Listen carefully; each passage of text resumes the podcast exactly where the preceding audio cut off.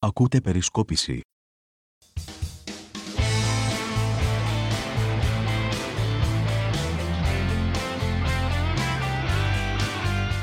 Φίλες ακροάτριες, φίλοι ακροατές, γεια σας. Ένα ακόμη επεισόδιο του πρώτου podcast της Συμμαθίας είναι μαζί σας.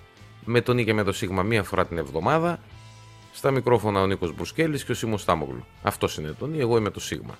Λίγες μέρες πριν τα Χριστούγεννα, γεια και χαρά και από μένα. Ε, θεωρώ ότι θα είναι το τελευταίο podcast. ε, Ενδεχομένως δηλαδή κιόλας. Δεν ξέρω πώς θα κυλήσουν τα πράγματα. Ε, Καλά, εσύ θεώρησε ό,τι θέλεις. Εντάξει. Καλά. Ε, όσον αφορά τις επικαιρότητες τουλάχιστον podcast, Σε βάλω να κάνουμε Λοιπόν. ένα χριστουγεννιάτικο εορταστικό live, θα σου πω εγώ σένα. you never know. Ναι. Ε, βέβαια, έχουμε θέματα πάρα πολύ σημαντικά. Έχουμε ψήφιση προπολογισμού στη Βουλή, όπου ο Τσίπρας ζήτησε εκλογές για πρώτη φορά. Ε, το γιατί έγινε αυτό και όλα τα συμπαραμαρτούμενα αυτή η ιστορία θα τα πούμε ε, στην πορεία της, ε, του podcast. Ο Ε, Τσίπρας έχουμε στις πρώτη εκλογές εβδομάδα. τις Πήρε. Φαντάζεσαι αν τις έπαιρνε. Τι θα γινόταν. Τι θα γινότανε; Θα είχαμε podcast κάθε μέρα.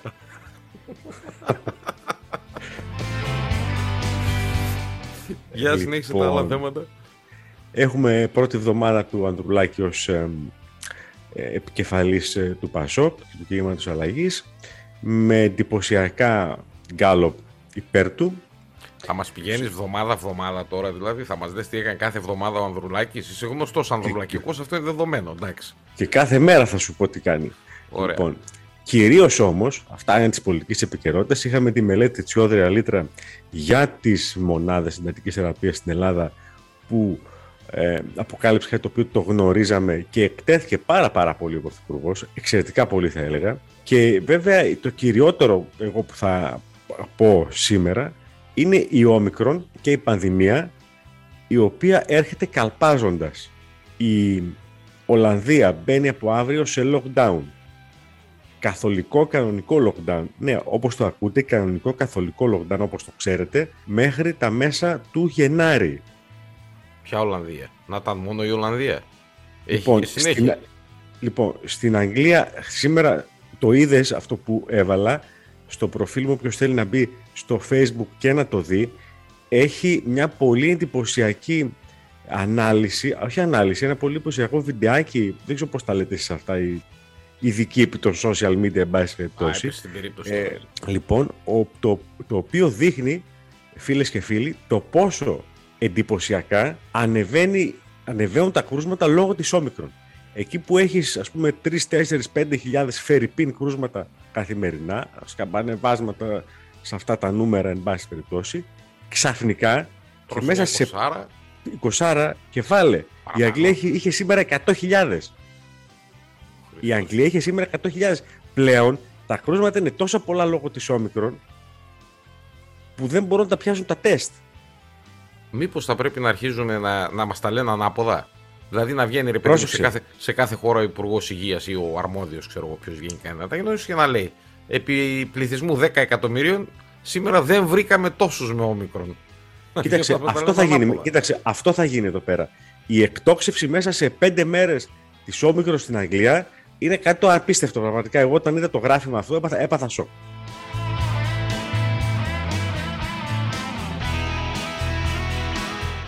Υπάρχει μια δημοσίευση πάρα πολύ σημαντική νομίζω του Μόσιαλου, του γνωστού καθηγητή, ο οποίος κάνει μια πολύ μεγάλη αναφορά, μια πολύ εκτενή αναφορά για την όμικρον. Στην Αγγλία γίνεται ο κακός χαμός. Τα κρούσματα έχουν εκτιναχθεί λόγω της όμικρον πραγματικά, έχουν φτάσει σε 100.000.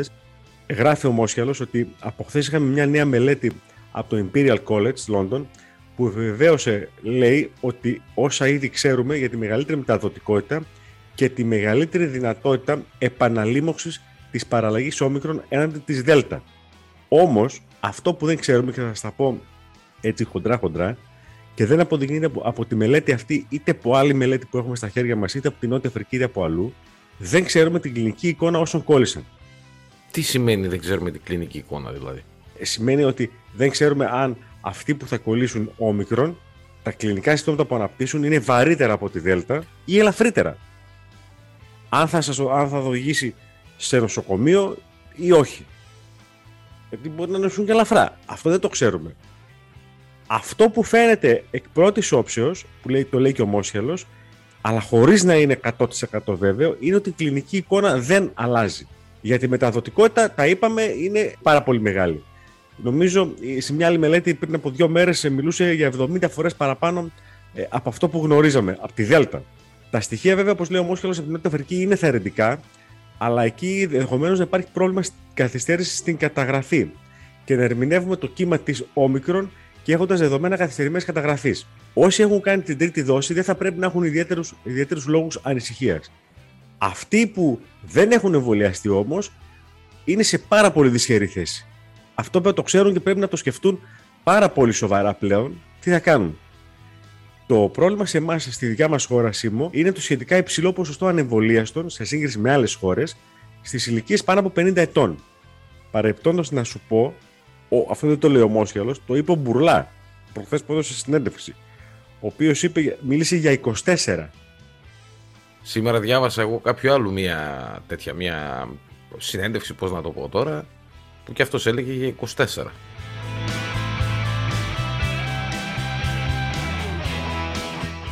Καταλήγει ο Μόσιαλος. Πότε θα τελειώσει αυτό, όταν θα έχει εμβολιαστεί η συντριπτική πλειονότητα των κατοίκων του πλανήτη, με τους σημερινούς ρυθμούς εμβολιασμού, δεν φαίνεται να γίνεται εντός του 22.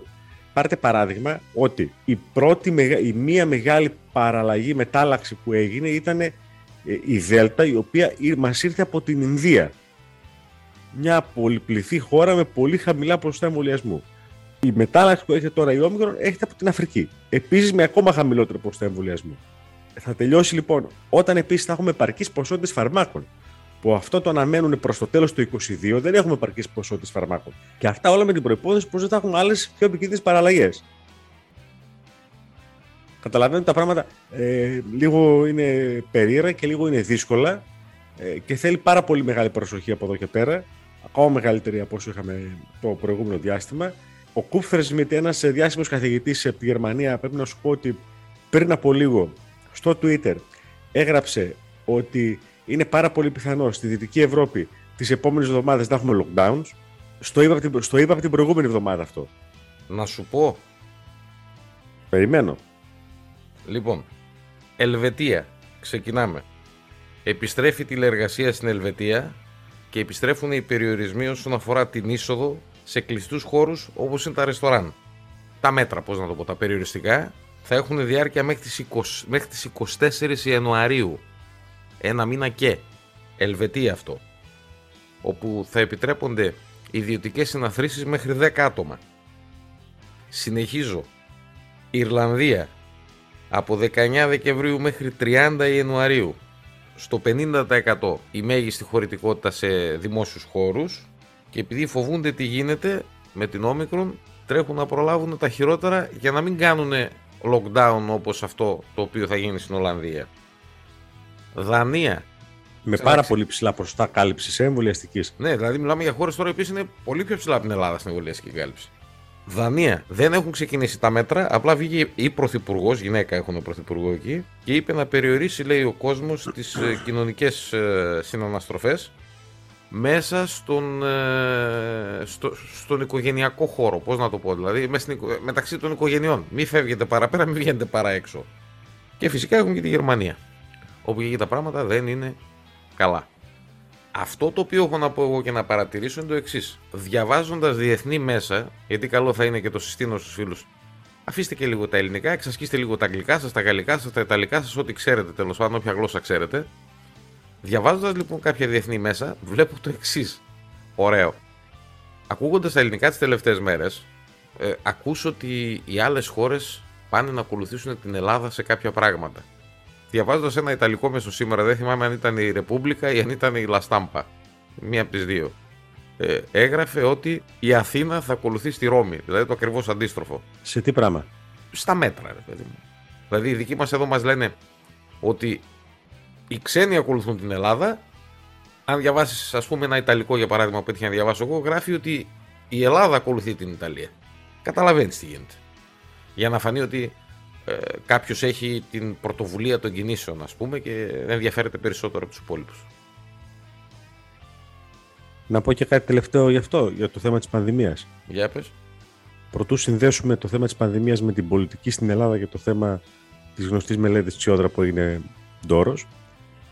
Να πω ότι εγώ προσωπικά δεν έχω πάρει πληροφόρηση βέβαια, αλλά αναμένω ότι μέσα σε επόμενες εβδομάδες ε, στην Ελλάδα, ενδεχομένως και στην Ευρώπη πιστεύω, ό,τι κρούσματα θα δηλώνουμε, θα δηλώνουμε από ένα σημείο και μετά μέσω, μέσω PCR test. Δηλαδή self-test και rapid κομμένα; Κομμένα. Καταρχήν να σας πω κάτι, ότι το, ε, αυτό το πράγμα υπάρχει, από, το ξέρουμε από μελέτες, ήδη εδώ και τρεις μήνες. Από Γερμανία και Δυτική Ευρώπη. Okay, το ξέρουμε εδώ και τρεις μήνες, ότι πρέπει να πάμε σε PCR test σε όλο τον πληθυσμό.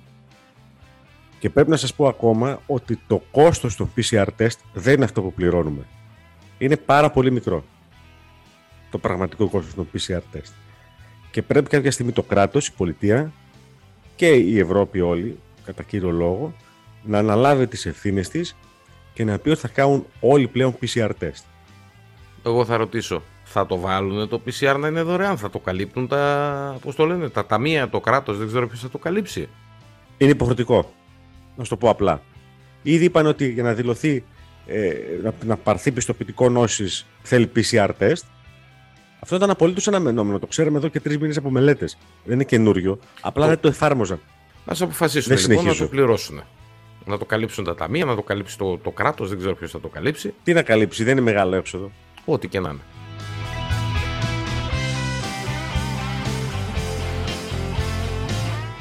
Υπήρχε η μελέτη Τσιόδρα, Λίτρα. Ο Λίτρας είναι καθηγητής επιδημιολογίας. Κάνανε λοιπόν οι άνθρωποι μια μελέτη όπου απέδειξαν ουσιαστικά αυτό που γνωρίζαμε. Δεν απέδειξαν κάτι, δεν είπα κάτι πρωτοφανές ή καινοφανές. Απλά το απέδειξαν. Ε, η επιστήμη, ξέρεις, το συνηθίζει αυτό να αποδεικνύει πράγματα.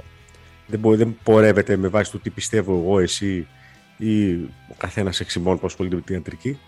Πρέπει να το αποδείξει. Και το ωραίο στην υπόθεση αυτή φυσικά είναι ότι οι δύο καθηγητές, ο Τσιόδα ειδικά είναι σύμβουλος του Μητσοτάκη, όσο γνωστόν, είπαν ότι η μελέτη αυτή ε, πήγε στην κυβέρνηση. Την ενημέρωσαν την κυβέρνηση από τον Μάιο. Τι ακριβώς έγραφε αυτή η μελέτη; Χοντρά χοντρά να σου πω ότι η μελέτη ουσιαστικά έλεγε ότι αυτό που γνωρίζουμε δηλαδή, ότι τα ποσοστά ανθρώπων που χάνονται στις μονάδες είναι πάρα πολύ ψηλά Δηλαδή, αυτό που μπαίνουν στις ΜΕΘ θα πεθάνουν οι περισσότεροι. Δεν θέλω τώρα τα ποστά να στα πω. Και επίσης έλεγε κάτι το προφανές, αλλά το αποδείκνυε, ότι ε, αυτοί που νοσηλεύονται εκτός μονάδων έχουν πολύ μεγαλύτερα ποσοστά θνησιμότητας από, από αυτούς που νοσηλεύονται στις μονάδες. Ε, ωραία. Στην ουσία δεν ε, έγραφε κάτι το οποίο δεν μας το έχουν πει στις ειδήσεις. Ναι, αλλά, το, ναι, αλλά, ναι, αλλά αποδεικνύεται αυτό. Αυτό έχει σημασία μεγάλη. Α, εκεί είναι το ζόρι λοιπόν. Ε, με αυτό είναι το ζόρι, ναι, διότι ο Πρωθυπουργός πριν δύο εβδομάδες έβγαινε στη Βουλή και είπε το εξής απίθανο. Είπε ότι αυτοί που νοσ... οι ασθενείς οι οποίοι νοσηλεύονται εκτός μονάδων τη χάνουν άριστη φροντίδας και τα ποσοστά των ασθενών που πεθαίνουν εκτός μονάδων δεν είναι υψηλότερα από αυτούς που πεθαίνουν μέσα στις μονάδες.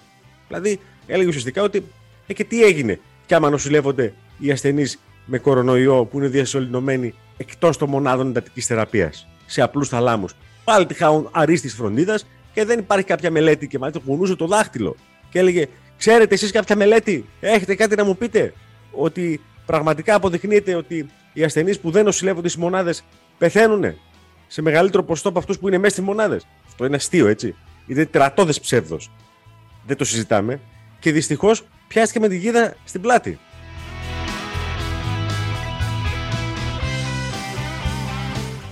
Ο Κατακαράβνος φυσικά σύζωμη αντιπολίτευση και πολύ καλά του έκανε. Και βέβαια οι δύο καθηγητές επιμένουν ότι τη μελέτη την έχουν δώσει στο Μέγαρο Μαξίμου. Την έχουν δώσει στην κυβέρνηση. Και γίνεται ένα γαϊτανάκι τώρα για το αν την πήρε τη μελέτη ο, ο, ο Σκέρτσος, αν την πήρε ο Μπιτσοτάκη, αν την πήρε το Υπουργείο Υγείας ή ο Παπάς Ενωρία. Επιτελικό κράτος. Τρέλα. Αυτοφοράκια ψάχνουμε. Τι σημαίνει αυτό; Ο αυτοφοράκιας είναι αυτός ο οποίος ρε παιδί μου είναι ένα κατάστημα το οποίο ε, κάνει χορύπανση, ας πούμε. Πάει η αστυνομία εκεί, γεια σας, γεια σας. Ποιος είναι ο υπεύθυνος, ο κύριος.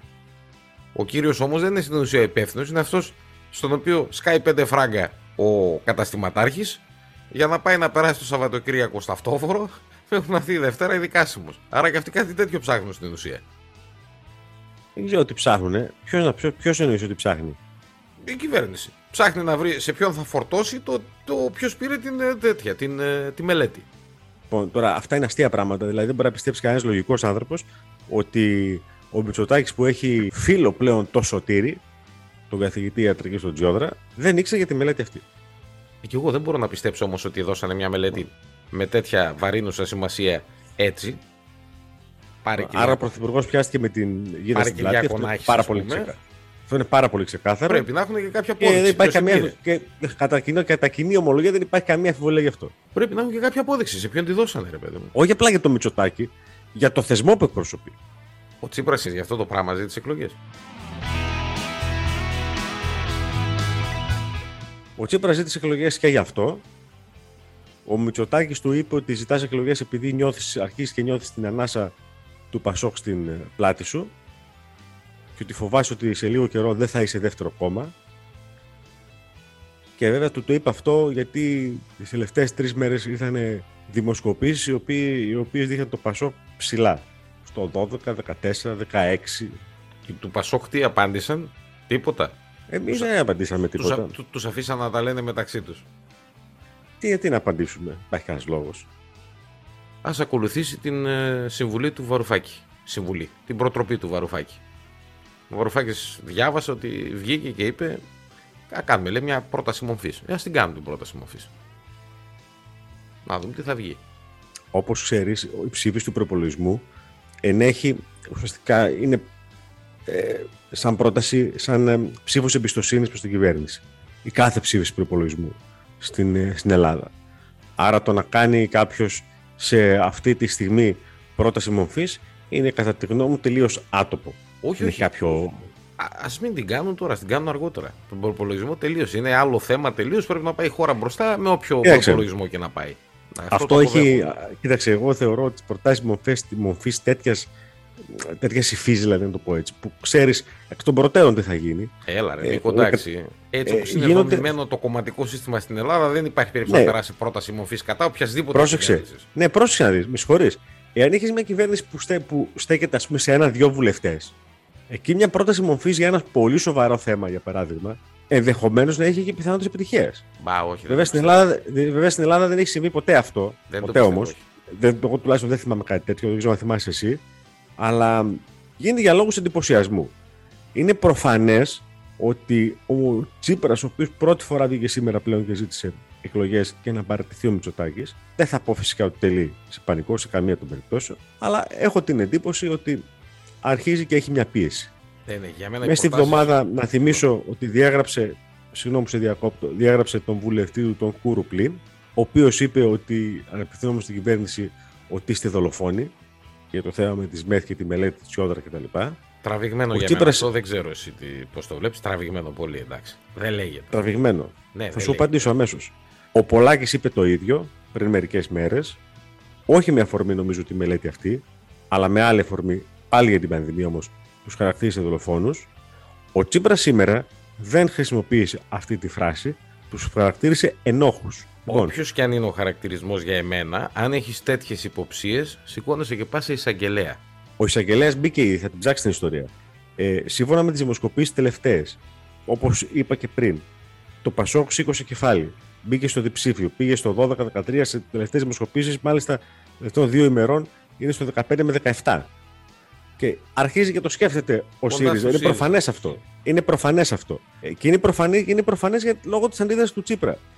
Το θέμα είναι ε, μην ε, αρχίσει και το παρατραβάει το πράγμα με τέτοιες ιστορίες και με τέτοιες δηλώσεις και διαδικασίες και τα λοιπά και ζητήσεις εκλογών και στο τέλος καταντήσεις σαν αυτούς τους τερματοφύλακες που βλέπουν ότι κάτι τρέχει και δεν πάει καλά η καριέρα και αρχίζουν και κάνουν εξόδους και φτάνουν μέχρι τη μέση του γηπέδου. Και τρώνε γκολ μετά τζάμπα. Παίζει αυτό το σενάριο. Δηλαδή να κάνει κινήσεις, ας πούμε, οι οποίες θα είναι και άσκοπες και άστοχες τελείως. Και οι οποίες μπορεί να του κοστίσουν κιόλα. Είναι μια πολιτική τακτική αυτή. Δεν υπάρχει αμφιβολία γι' αυτό. Το αν είναι σωστή ή λάθος, η τακτική αυτή θα κρυθεί στο τέλος. Θα κρυθεί όταν έρθει η ώρα του λογαριασμού. Θα έρθει το ψηφίσει ο κόσμος. Είναι πολύ απλό αυτό. Είχα έναν καθηγητή στο Πανεπιστήμιο, ο οποίος έλεγε το εξής. Να φοβάστε, λέει, τους πολιτικούς οι οποίοι επενδύουν στην οργή του κόσμου για τον πολιτικό τους αντίπαλο, γιατί πάσχουν, δεν έχουν σχέδιο και θα αρχίσουν σε κάποια φάση να αποδίδει αυτή τους η τακτική, αλλά η τακτική αυτή δεν θα έχει κανένα όφελος για το, για το ίδιο το κράτος στο οποίο κινούνται, για την ίδια την πολιτική σκηνή στην οποία κινούνται. Είχε δίκιο σε αυτό.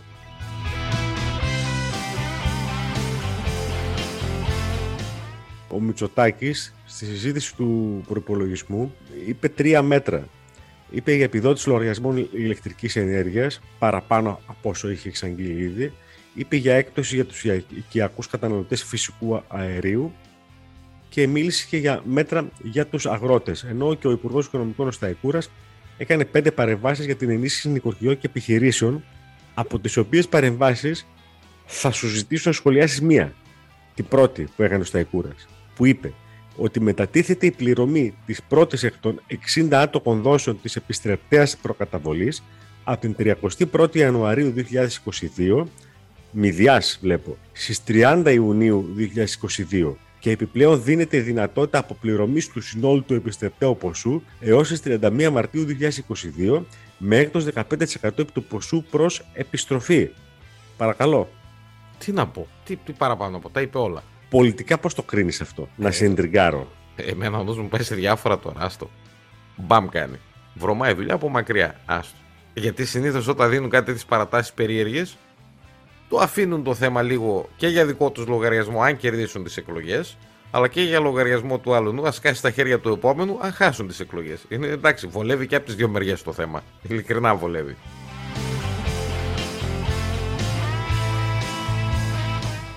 Αυτά και για σήμερα. Από μένα χαιρετίσματα. Εγώ δεν θα χαιρετήσω σαν τον Νίκο γιατί αυτός είναι έτοιμος να σας πει καλά Χριστούγεννα. Θα τα ξαναπούμε. Δεν υπάρχει περίπτωση. Δεν ξέρω γιατί. Κάτι, κάτι μου λέει ότι θα τα ξαναπούμε. Η πλάκα μου τη Χριστούγεννα πέφτουν μέρα που πρέπει να βγει podcast. Οπότε μπορεί να το βγάλουμε ανήμερα τα Χριστούγεννα να το γράψουμε την προηγούμενη. Μην με κοιτάς έτσι. Καλά Χριστούγεννα. Υγεία, αγάπη, ευτυχία. Bye bye.